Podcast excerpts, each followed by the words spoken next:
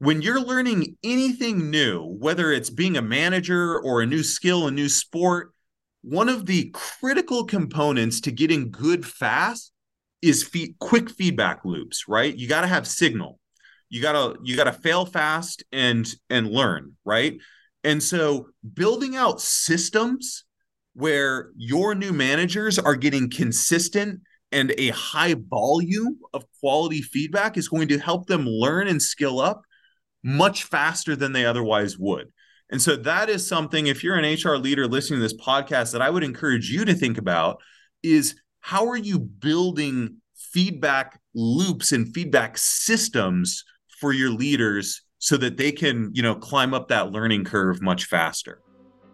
Welcome to the HR L&D podcast where we explore cutting-edge HR trends and best practices with top leaders who are shaping the future of work. My name is Nick Day and I'm founder of JGA Recruitment Group, a specialist HR search firm. I'm also a qualified executive coach and a recognized HR thought leader listed on Thinkers 360. Together, we're going to dive into topics from diversity and inclusion to technology, learning curation, and employee experience to help you evolve your people and your development strategies. So, whether you're a flourishing HR executive, a rising manager, or a seasoned CHRO who's driving transformation, this podcast is for you. So, grab your coffee and let's play. Hello and welcome back to the HR L&D podcast. My name is Nick Day, CEO at JGA Recruitment Group, and we are specialist HR recruiters. Remember, if you are listening to this for the first time, please do subscribe to the show. Please review it if you get a moment. And of course, if you get the opportunity, share this podcast with all of your HR colleagues and friends. And together we can really raise the profile of people management and human resources for everyone globally. And in fact, I've got a great guest to help us do that today because I'm joined on the show by Will Clive, who is Chief People Officer at Technology Workforce Development Company, Pluralsight. We're going to find out more about that business during the course of the show. But let me just let you know that he leads all aspects of people strategy and operations for the company. In fact, he has led several key strategies, including a 450% increase in headcount in recent years. We will be touching upon recruitment during the course of this episode as well. But we're also going to be talking about management. We're going to talk about passion for the sector. And in particular, Will is someone who's very experienced and very enthusiastic about the HR community. Something he wants to do is really transform HR into a true competitive differentiator by hiring world class talent, something I'm also passionate about here, by actively developing people, and of course, by creating a culture of performance. So, today we're going to explore the topic of closing the technology sector managerial skills gap, something we hear a lot about in the market at the moment. And we're also going to talk about how we can measure the success of those programs. So, without further ado, welcome Will Clive to the HR L&D podcast. How are you feeling today? Feeling great. Thanks for having me, Nick. I'm excited to be here. Super excited to have you here as well. I'm going to ask you my first question, something I ask all of my guests, which is this What do the words human resources mean to you? Uh, it's a great question. Well, first, uh, you know, I, I don't actually love the term human resources because to me it sort of implies an old school way of thinking about okay. people. Uh, but that being said, um, for me, what the work I do is all about is investing in the company's most valuable resource, which is its people. And that is the thing which ultimately drives any great company's performance. Uh, and so I'm super passionate about it. I think sometimes it isn't given the respect that it deserves, uh, but I truly believe that people are the difference between a world class company and just an average company. Fantastic. What a great start. And actually, it leads me to an interesting question because when in that response itself, maybe think about Pareto's law, right? And when we talk about managing people, often we spend a lot of our time trying to upskill and create more performance out of 80% of our workforce that are potentially struggling, which means we often neglect the 20% that are actually responsible for much of our growth and performance. And we think, oh, they're okay, that they're doing very well. And often those people will be at sort of managerial levels. So, from your perspective, when we're talking about that 20%, those top performers in the business, why are they so critical? And what, what can we do to really ensure we continue to make those people competitive and successful as well? Well, listen, I think that those high performers, uh, they are especially critical in the new world of work that we're in, where most companies are operating in a hybrid or distributed work environment right? Yeah. and so it used to be that you know when everyone was in the office you know leadership who was several several layers above you could interact with frontline contributors. You could have conversations. You had some view of what was going on. But now in d- distributed work you don't have that visibility and that ability. And so we rely on our most capable people managers to really drive the execution of all of the company's key strategies. And so there is so much weight on those folks' shoulders. Um, it is critical that we support them with the tools and the resources that they need to be successful. It is also important that um, we care for them as humans, meaning we're providing them with recognition, with coaching, with guidance. Um, so that that's kind of my mindset and orientation in terms of the value of those leaders and you know how we need to invest and take care of them. I like that as well because you really focused and honed in on the word human, and I and I agree that human resources is an outdated word now. I'm, I'm, yourself, you're a chief people officer. I think people is where we've seen that industry evolve into, but that doesn't take the human out of human resources as well. So when we talk about the human, we talk about the managerial people that that are leading our businesses, and you know, in whatever sector we're in. Where are you seeing across distributed workforces you talk about there? Where are you seeing those managers have the greatest impact? What are the sort of things they're doing that's really making the difference, perhaps where we were before? Well, your segue in honing in on the word human, I think, um, is spot on. And I say that because um, you know, in my experience with the world of distributed work, the thing that is really hard to replicate and nail is human connection, right?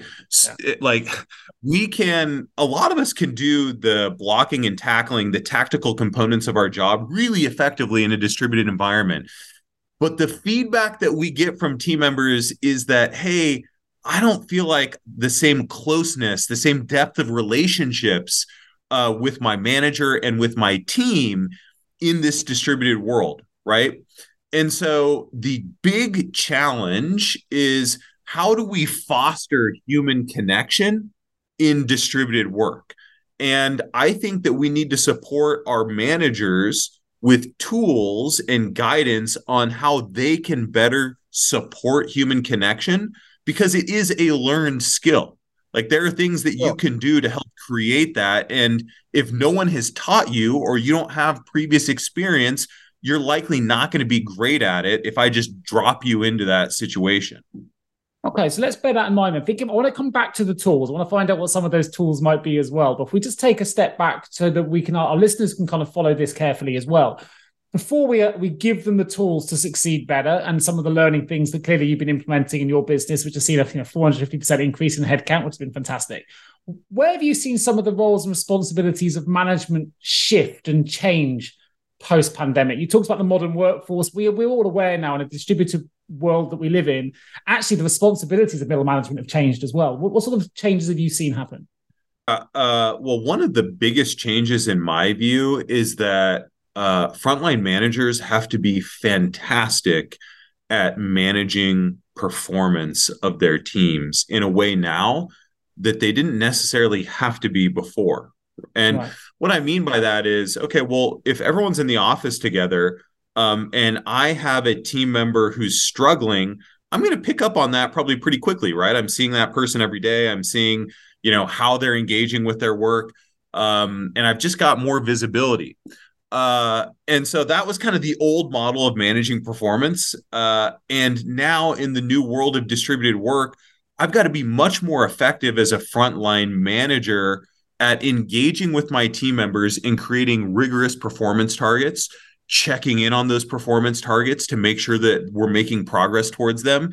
And if we're not making progress towards them, intervening to help people get back on track that muscle of performance management, what we have found um, has been a little underdeveloped. And I think where a lot of companies have run into struggles in shifting to a hybrid or a distributed work model is that they didn't support their managers and help them develop those performance management skills in conjunction to moving to a distributed work model Uh, and then as a result, they don't have the tools that they need to drive company performance and drive the company to its objectives. Yeah, that makes sense. I'm just thinking. So if we go back to then to some of the tools you you've provided, some of the learnings you've given to really help your teams perform optimally, which I know is something you've been able to do very successfully. Something that, that I guess came to mind in that response is there's also a fine line between empowering your staff and trusting them to perform and micromanaging as well, making sure that we're not, you know, we're checking in, yes, but not going over the level where we want them to feel like they, that, yeah. you know, that we can trust them to perform, but we, we also want to check in to make sure that they are. So, how have you been able to manage that balance, and what are some of the tools that perhaps you've used successfully to to help you with that performance management, uh, those analytics? Yeah, it's it's a great question, Nick. You know, um, no one likes to be micromanaged, um, right. so there is a fine line to walk um, you know, what we have done here at Pluralsight is we've actually put a lot of thought into um, figuring out how we can support managers. And what we have developed is what we call a distributed work playbook. It's actually okay. a guide that lives on our company intranet that all employees, including managers, have access to that provides them with guidance on best practices to operate in this new world of distributed work and that ranges from um, tools and tactics on how to create connection between teams. So if I'm a manager, I can go look up like, hey, what are some of the other things that other leaders have done to foster connection or build relationships with their distributed team? Or um, what are some of the best practices around scheduling meetings and working asynchronously? I have a team that's distributed with people in, you know, Europe and APAC in the United States. And if I've not managed a distributed team before, not having that those tools and knowledge uh, are going to hold me back. And then finally, you know, um, one of the other components of that distributed work playbook is a performance management guide for leaders that helps them learn the basics of how to manage performance in a way that um, creates the visibility and accountability that is needed, but not being you know overbearing or too far into the detail right? Um, so that that's what we have done, and I think in large part it's been successful. It's well, it sounds like I, I like the idea of a playbook. I think also there's a word you didn't use there, but you kind of you talked about around it really, which is the word of communication, right? So I think one of the best ways to overcome micromanagement is we, we often try to check in when someone doesn't communicate with us what they've done. If you've got the tools in place, say, hey, at the end of the week, I'm going to tell you what I've done and here's my workflow. These are the KPIs. I don't need to check whether that's been done because you've already supplied it. So that's one great example that you've kind of highlighted that you're doing through your, your playbook. What are some of the other sort of skills and training that you've been you've been using in your business successfully, but actually for the HR people listening to this show, that perhaps you might be able to recommend that, that they brought into their business to help them prioritize how they can set their managers up to succeed when it comes to leadership? Yeah, okay. Um, that's a good question. Well, one of the things that we've been really focused on that uh, I think is maybe a little nebulous and non traditional is some of the skills that managers need to be really effective in in leading in distributed work and particularly as it relates to asynchronous work okay there are so many companies who are globally distributed um, and now that you know um, it's okay to work remote what happens is that team composition shifts and not right. everyone on the same team is now co-located in the same office and as a result what you end up getting are teams that are spread across the world in different time zones right uh, and that example that i gave earlier of here at pluralsight you know there are a lot of teams with people in apac europe and the united states. And so in order to be successful you got to lean into asynchronous work. And what that means is you got to get better at planning meetings and coordinating schedules and you've also got to get better at written communication. And so one of the things that we've actually been digging into which again i don't think um, lots of people are, are are are aggressively pursuing this is actually upskilling our leaders our managers on how to write effectively um, because yeah. in the world of distributed work asynchronous communication means that you've got to be a fantastic writer. You got to be great at distilling ideas in a simple, consumable way for your team members because you can't always meet with them live, real time. Um, and so, uh, you know, we've we have distributed writing guides to help people compose clear, you know, concise emails, clear, concise Slack messages, how to use Slack effectively, right? Um, how to set up channels, how to how to avoid just um, putting junk out there that makes it hard to wade through information and get at the core of what's needed. So that's sort of a non-traditional thing that we're really focused on that that we think is important. Yeah, I think you've, you've raised some really great points that links to something I wanted to ask you anyway today, which is often, certainly in the world of tech, and I know something we're going to talk about in the industry that you're in, but actually it's not it's not exclusive to tech. It happens in sales, it happens in most industries. And often companies will promote people because they're brilliant at what they do into management roles. Not because they're great managers, they're just great at what they do. So they could be great at tech, they could be great at sales, and then suddenly we think, okay, they, they've it, it makes sense that we promote those individuals. They want growth, we want to promote them, but actually they they lack the leadership capabilities, and we're not necessarily born with it. A lot of it we have to learn and develop. sounds like you've put some really interesting, as you mentioned, some nebulous plays in in, in, in you know, things in play that really help your managers to to be able to navigate some of the complexities of the way that we communicate and things like that. But what advice would you give to HR leaders listening to this? Maybe they're in tech, maybe they're not, who they want to perhaps promote some of their employees into management roles for the first time, but they want to get over that skills gap. What are some of the things that you you may want to uh, advice you want to give to those people that have worked for you? Yeah, it's a great question because what you said in my experience is so is so accurate. And this is my own experience is that leadership and management of teams is a learned skill there are actually very few yeah. yeah there are very few people who it's just like oh you're a natural right? And you can step in and pick it up. Um there is a real learning curve and i think so often we just forget about that. We don't we don't even think about that. We think oh yeah this person's a rock star. Okay don't lead a team. There you go. Figure it out. Uh, and we don't support them with, with the resources. Um so uh yeah, we've we've already talked a lot in this podcast about you know training and development tools for managers, and I think that's really important. And we actually have something at Pluralsight called Learn to Lead. It is a really short video series for our people leaders, and the purpose of that course is it just focuses on the most simplistic, the basic building blocks of what it is to be a people leader. So how do I have an effective one on one? How do I navigate a feedback conversation? Um, you know, things of that nature. So we have sure. that course. Okay. That that's probably um like a common sense thing that I think most people listening to this would say, okay, yeah, I have something like that, or that makes sense. Uh, so let me throw out something different that maybe you haven't put a lot of thought into that also I think is really useful. I think one way that you can support new leaders and all leaders in your company that is really important is giving them the gift of um, a regular feedback mechanism so that they can see how they're doing and where they need to improve. So the way that we do this at Pluralsight is we use a software tool um, and we do quarterly engagement surveys. Lots of companies do engagement surveys. But the cool thing about the tool that we use is that there is a an interface where every people leader that has a sizable team can get on there and they can look at their own team's results. They can see the qualitative sort of um, open text feedback that their team is providing them. And then they can engage with the team and respond to some of those points of feedback through the tool. Right. Nice. Um, and and I think that's really important because when you're learning anything new, whether it's being a manager or a new skill, a new sport, one of the critical components to getting good fast is quick feedback loops, right? You got to have signal.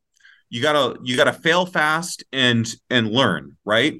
And so building out systems where your new managers are getting consistent and a high volume of quality feedback is going to help them learn and skill up much faster than they otherwise would. And so that is something, if you're an HR leader listening to this podcast, that I would encourage you to think about is how are you building feedback loops and feedback systems for your leaders so that they can, you know, climb up that learning curve much faster? Yeah, I love that. It's the idea of sort of fail quick, learn fast. Someone once said to me that fail st- uh, stands for first attempt in learning, right? But if you make that opportunity available for people quickly with feedback loops, as you say, then we can learn and really can get things moving much, much faster. Have you ever asked yourself, how can any recruiter understand my HR recruitment challenges? Please don't give up on your hiring challenges just yet. Here at JGA HR Recruitment, we appreciate the difficulties associated with attracting, recruiting, and retaining top human resources talent. We also understand just how costly a poor hire can be. JGA HR Recruitment would like to partner with you to help you overcome your hiring challenges.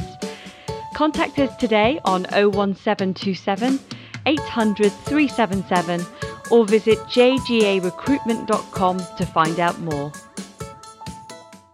Something that came to mind there, I don't know if you'd be able to answer this question or not. It's an interesting thing that I know challenges not just workforces, but sports teams as well, where often we see a great, what we think is a great leader, right? Or that could be the best in their position. If we talk about soccer, it could be a midfielder, I don't know who it is, and they're, they're, they're brilliant. So we make them a captain. But the minute we make them a captain or a leader, the weight of that leadership role weighs on people and they stop performing at where they could. Are there any kind of um, metrics or things that leaders can look out for in your experience? You said, you know what, if someone shows these kinds of qualities over and above their ability to do the job, typically in my experience, we've seen this be successful? Or is it really that anyone can be a great leader if they follow the kind of process that you guys have put in place? I'd just be keen to get your experience because you've got so much success in, in building big teams very quickly. I wonder if you've got a bit of, um, I don't know, a bit of experience you can share that's really helped you on your journey create the success that you have the first thing that I would say is, yeah, listen, I, I think, like I said before, management and leadership is a learned skill. And so I think if most, I think most people can do it and can be pretty effective at it if they have the desire. Um, but the one thing that I have seen um, over the course of my career is that not everyone actually wants to lead teams. Right. right. Um, and that's okay. But I think one of the problems that we run into oftentimes is we create our career ladders and our org structures such that the only way for people to progress and in, increase their compensation and their level of impact is by climbing a ladder that forces them to move into a management role. Yeah. Um, and so then what you end up with oftentimes is someone who does want to grow and have more impact or increase their earnings potential, et cetera, and so forth, but doesn't want to be a people leader. And you end up with a square peg in a round hole. And that doesn't work well for anybody. And so, one thing that I would encourage again, if if you're listening to this podcast and you have, you know, the ability to influence these things as an HR leader, I would encourage you to think really hard about your career ladders and the structure of your organization you should have paths for especially for technical professionals where they can continue to develop and move up into very senior very high paid roles without managing people. Um right. so uh I, yeah that, that's my answer to your question. I, I generally think it's a brilliant response honestly i've been listening to that and i wonder you know even i've made the mistake sometimes of just assuming that people in my own workforce and other companies as well that the next step is for me to promote them. And sometimes it links back to that feedback loop right if I ask them, typically they're going to say yes, they don't want to let me down. But if we have that feedback loop working earlier, we'll know who wants to go into leadership and those that don't. Doesn't mean they don't want to progress. I think you raised a really, really interesting point. If we have that feedback loop working, that communication channel working, we can understand people's motivations. And you mentioned about um, drive. I think to succeed, but we know we know we can teach the skills. We can't teach the attitude, and it's really hard to make a good leader out of someone that doesn't want to be a leader. We're always going to be an uphill battle. I think you raised a really, you articulated right. that really well. So, from an upskilling um, opportunity, then, what are the what are the key things that businesses need to consider if they want to upskill their existing managers? I know you talked about some of the things there already. Is there anything else we haven't touched upon that actually yeah. has been a real success point for you? Yeah, I, I would list um, three bodies of skills, um, three thematic buckets that I think are important. And you're right, some of them I already touched on, one of them I didn't. One that I already touched on in this conversation that I'll reiterate is in the world that we operate in now, with so many teams being hybrid or distributed in some way, I think that um, asynchronous work skills, distributed work best practices yeah. are a critical thing for you to upskill your leaders on. So that's theme number one. Theme number two, again, something that we talked about before is leadership is a learned skill. Um, and unfortunately, in not every organization do we do a great job of giving everyone the basic knowledge building blocks to be a great leader. And so we need to ensure that managers understand basic leadership skills. Again, the things I mentioned earlier, effective one on ones, yeah. et cetera, and so forth. the third bucket that we haven't talked about, but I also think is important in the new world of work is every leader has got to have some baseline understanding of technology skills. Now, I'm passionate about that because that's what we do here at Pluralsight as a company is we empower tech teams to achieve their best. Um, and you know, the world of work is evolving and more and more we're relying on technology to help us get work done. Uh, and I think this is obvious for anyone who's you know seeing what's happening with generative AI and Chat GPT.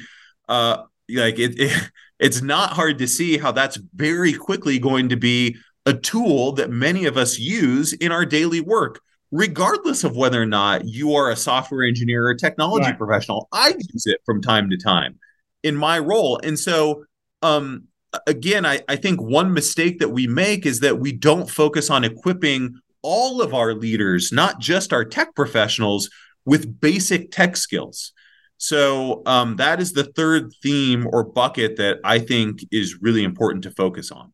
Yeah, it's it's a great point, well made. And I run a couple of WhatsApp groups, right? And in, in WhatsApp groups, lead you know have HR leaders and payroll leaders and other leaders involved in those groups who are still not fully up to speed yet with with what ChatGPT even is. And I'm like, that's one one particular advancement that's, that's revolutionized the way that people can do things. But there are many other developments as well. I think it's absolutely imperative we stay up to speed. I think it's a great point, well raised. Um, we've talked about then three key components of upskilling.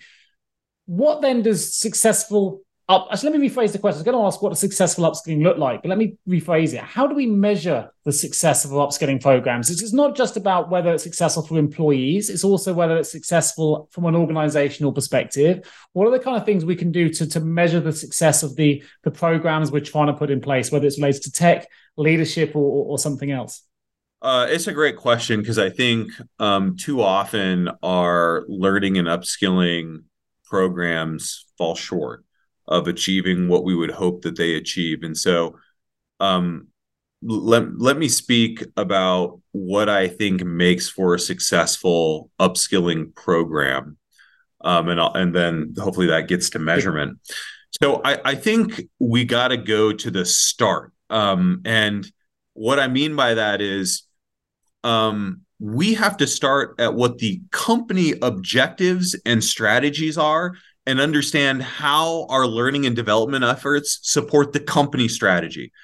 Because if it's not a clear link between company objectives and our l&d efforts we're probably not going to be super successful and we're not going to have the buy-in that we need.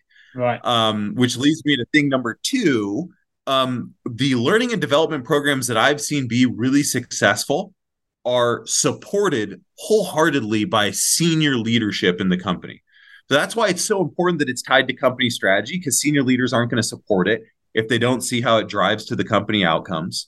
Then you got to get your CEO and your executives on board and supporting it because they are your greatest champions. Okay. Um, and then underneath that, you got to create the tools and the frameworks um, for the individual team members to engage and to have accountability. Uh, and so those are the components of the successful upskilling initiatives that I've seen. And then getting to the measurement, like what the measurement, the measure of a successful program should be is not just the completion rate of the employees who engaged in the program. I think that's easy. And so that's oftentimes what we measure. But ideally, what the measure of success is, is that we achieved some business objective, right? Like that's ultimately what we're trying to achieve. Um, it's not at 90% of people passed whatever exam or yeah. finished the training. It's that we created an outcome that created value for our customers and for our business. And that varies from company to company and from business objective to business objective. Um, so I can't say, hey, there's one size fits sure. all measurement there that to rule them all. But it make it makes sense. You know what? For people to listen and understand that that's a great place to start from. What's your outcome first, and then work your way back to understand what programs are going to support you in achieving the business outcome, right? I, I, would love to ask you. I mean, it's, we've got chief people officer on the show. There will be people listening to this that want to get up the the the the, the, the people career ladder to get to a role like you have at the moment, Will. And you know, we've seen a rapid transformation in the world of tech in particular. I mentioned in my introduction, you've, you've scaled businesses, you've grown businesses, and recently, you know, grown a team by 450%. You've been involved in recruiting in what I would argue is one of the most competitive industries out there in the world of tech, particularly recently, right? And you'll know that. So, in your role, the, the further you go up the career ladder in any business, typically the pressure increases, the challenge can increase as well with that. With your experience recently, post pandemic, during this age of digital transformation, during this age of AI and other things, what has been your biggest challenge? A, to recruit the teams that you have, and, and what have you used to support those things? And B, in something perhaps I haven't considered that at your level, you know what, people may underestimate, but you've gone, that's been a real hurdle for me to overcome, and this is where we are. I guess what I would say for me personally, the answer is, uh, and I think this would resonate with a lot of really senior HR leaders and executives is that the greatest challenge uh, or what has been most difficult over the course of the last couple of years is being incredibly dynamic and and willing to completely pivot and throw away everything that you knew uh, uh, about work and reconsider uh, you know the path forward. And so what what do i mean by that? Well think about what's happened in the last two or three years with COVID and with remote work and all the huge workforce changes. Like so many of those changes, like they directly impact um, us, like the the HR professionals. Like, okay, what is your COVID policy? How are you gonna on you know at the drop of a hat change your whole talent philosophy yeah. and recruiting strategy? How are you going to enable distributed work and ensure that things are still getting done? What do you do with all your facilities and all your office space that's not being used anymore? Um, how do you recruit in like, I mean, the talent market? My goodness, you know, we went from one of the hottest talent markets ever where people are just jumping from company to company and role to role and getting huge pay increases and you can't keep the seats filled to now kind of a 180 shift how, like navigating all of those huge shifts and keeping your cool um that has been challenging. And i think the key the key to being successful in it is you you have to have a growth mindset.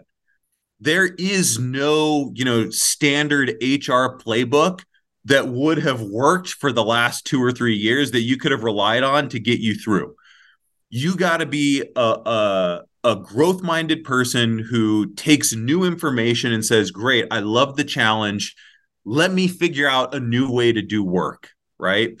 Um, and that's not for everybody because that means that you're constantly in a zone of discomfort and not knowing what, you know, what, what the outcome is going to be.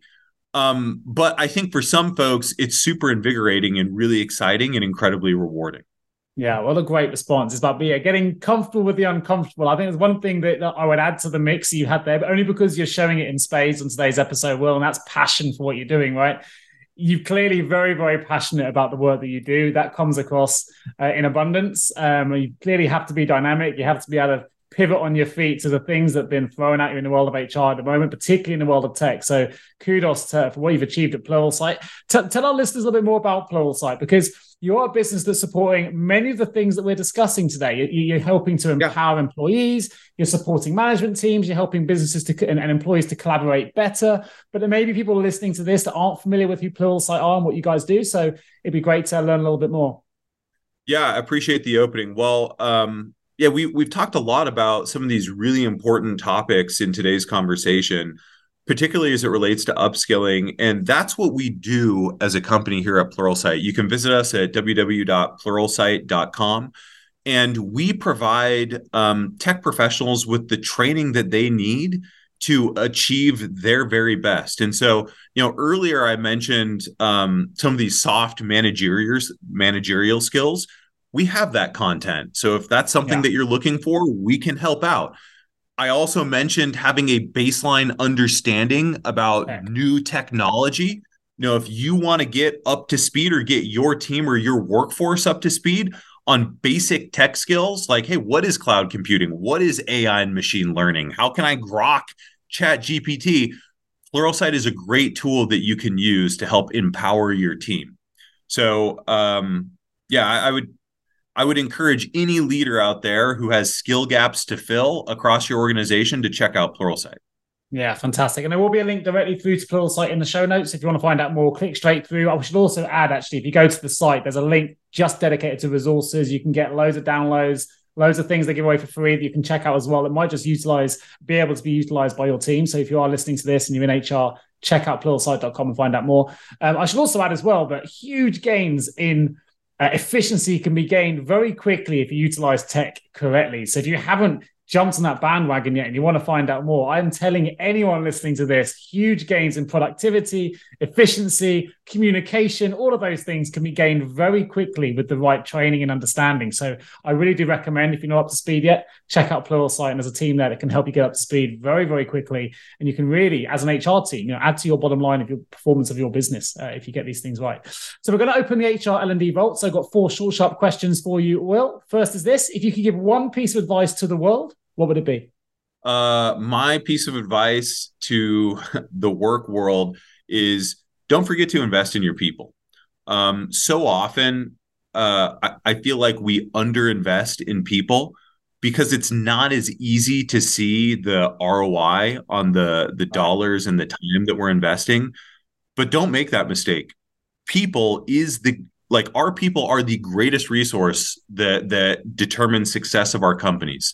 So be sure to be consistent about investing in people. Fantastic. If you don't mind me adding to that, just because I think there's an opportunity here from my perspective in the world that I see the world, and we touched upon this in your first response as well when we talked about what human resource is all about. Just to add, don't forget also to invest in your top performers. We often spend all our resources and time investing in those that aren't performing because we think the top performers don't need it. Actually, don't forget because the top performers need it as much as anybody else and they can perform even better. If they're contributing 20% of your workforce is contributing to 80% of your sales that's where you need to be spending your money. And something like Plural pluralsight or tech could be the great opportunity for that to do that. So uh, totally agree with your point. Just something i think worth bearing in mind for those listening as well. Great addition nick that i would uh, plus one wholeheartedly. Like we should unfairly reward our top performers um, and we need to make sure that those people feel supported Absolutely, especially in the current talent market, which I do know all about. So, if you had the opportunity, what advice would you give to a younger you just starting out in this new world of work? Yeah, um, well, it goes back to to the answer that that I gave before when we were talking about um, getting comfortable with being uncomfortable. As I look back on my career, um, you know the the regrets that I have are um, the times where I wasn't pushing myself hard enough to be outside of my comfort zone.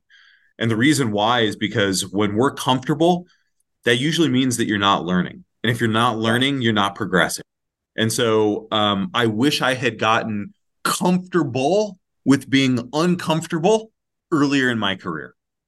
Yeah, love that. You know, I was watching. Um, I don't know if you're familiar with the series Quarterback. It's on. It's on Netflix. Obviously, it, it covers three quarterbacks in the NFL. And there's a guy there, um, one of the quarterbacks, one of the teams, and it, he ends up singing on stage. And he wasn't going to do it because he'd been invited to these awards. And he said, "You know what?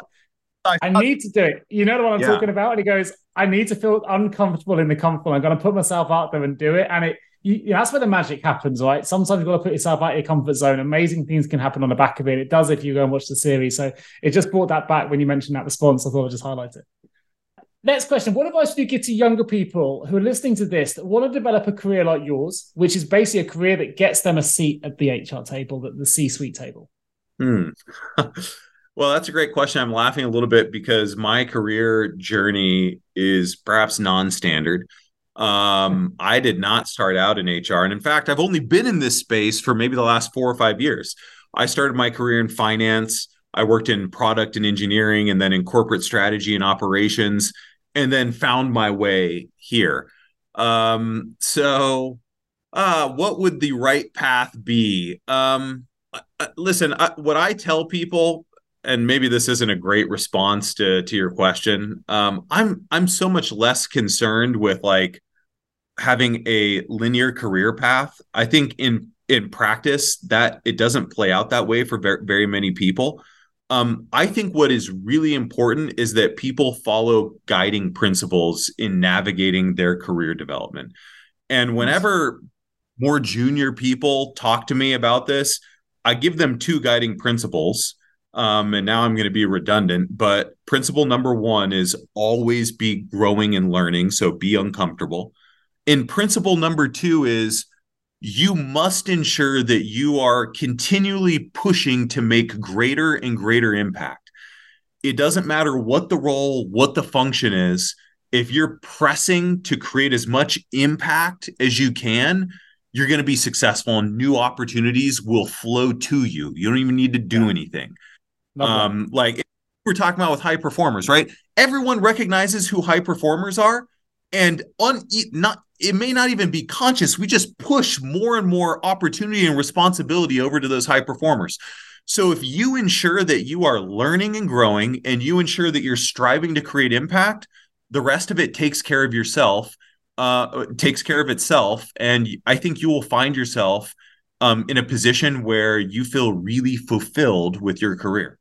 Yeah, nice. Great response. I think it was a great answer. I'm glad I asked the question. So my last one is this. What's the guiding principle behavior that you've seen in every great leader that you've worked with? I think that fantastic leaders, sort of harkening back to the conversation that we've had today, they really care about their teams and they don't forget about the human element. Okay. So you can be great at setting a vision as a leader you can be great at installing systems and processes for whatever, for managing performance. And even if you set an amazing vision and you set up fantastic systems to get people from point A to point B and achieving that vision, if you don't care about your team and you're not investing in them and you're not building relationships, you're not you're not going to be nearly as impactful and effective as you otherwise could be.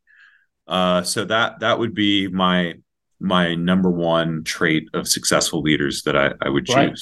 Wholeheartedly agree as well. A really common response we get here are empathy, compassion. They're all part of that human experience, right? I think you you, you took it a level further with the with the way that you, you you articulated that, which I think is absolutely fantastic. But totally agree. And I, I, work in the world of recruitment, and I say to people, it's very different to selling anything else. We're not selling a phone; it's a product. We're dealing with people that can change their minds, can deal with trauma, can go through a whole you know gambit of different things and we've got to understand the human in people when you're working in a human based process. And if you don't get that bit right you're doomed to fail in sales in recruitment i do or any industry. So i think it's a fantastic response a great way to to close the show. I want to uh, uh direct our listeners to to pluralsight of course and there will be a link in the show notes. But if people want to find out more about yourself will want to connect with yourself where can i where can i direct them?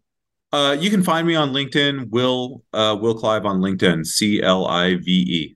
Fantastic. And I'll make sure there's a link to your uh, profile on LinkedIn as well in the show notes. And of course, if you're an HR or L&D professional listening to this show and you need support with a particular HR related vacancy, please do get in touch with myself or any of my wonderful team here at jgarecruitment.com. Uh, we do recruit across the UK, Europe, and shortly into the US as well. By the time this goes live, we'll be open in the US. So if you need any support, please do get in touch with myself and my team. Just leaves me to say one more huge thank you to Will Clive for joining me today on the HR L&D podcast. A fascinating and passionate conversation about the world of leadership. So thank you ever so much, Will, for joining me. I look forward to being the next episode real soon. Will, thank you. That's it for today's episode of the HR L&D podcast. I hope you found this discussion informative and thought-provoking and that it gave you actionable insights to help you drive your HR agenda forward. Please remember to subscribe to the show so you never miss a future episode. And I'd also love to hear from you. So if you enjoyed this show, please do leave a review on your preferred podcast platform. Your feedback helps me to ensure I can continue to bring you the topics and guests that matter most to you. Oh, and don't forget to share this show with your colleagues and fellow HR leaders as well. The more we spread the word, the more we can grow our community of HR professionals who I know are all as dedicated to driving the future of work forward as I am. Thanks, of course, for tuning in. My name is Nick Day. Please do look me up on LinkedIn and send me a connection request. It would be great to get connected. In the meantime, I look forward to bringing you the next episode of the HR L&D podcast real soon.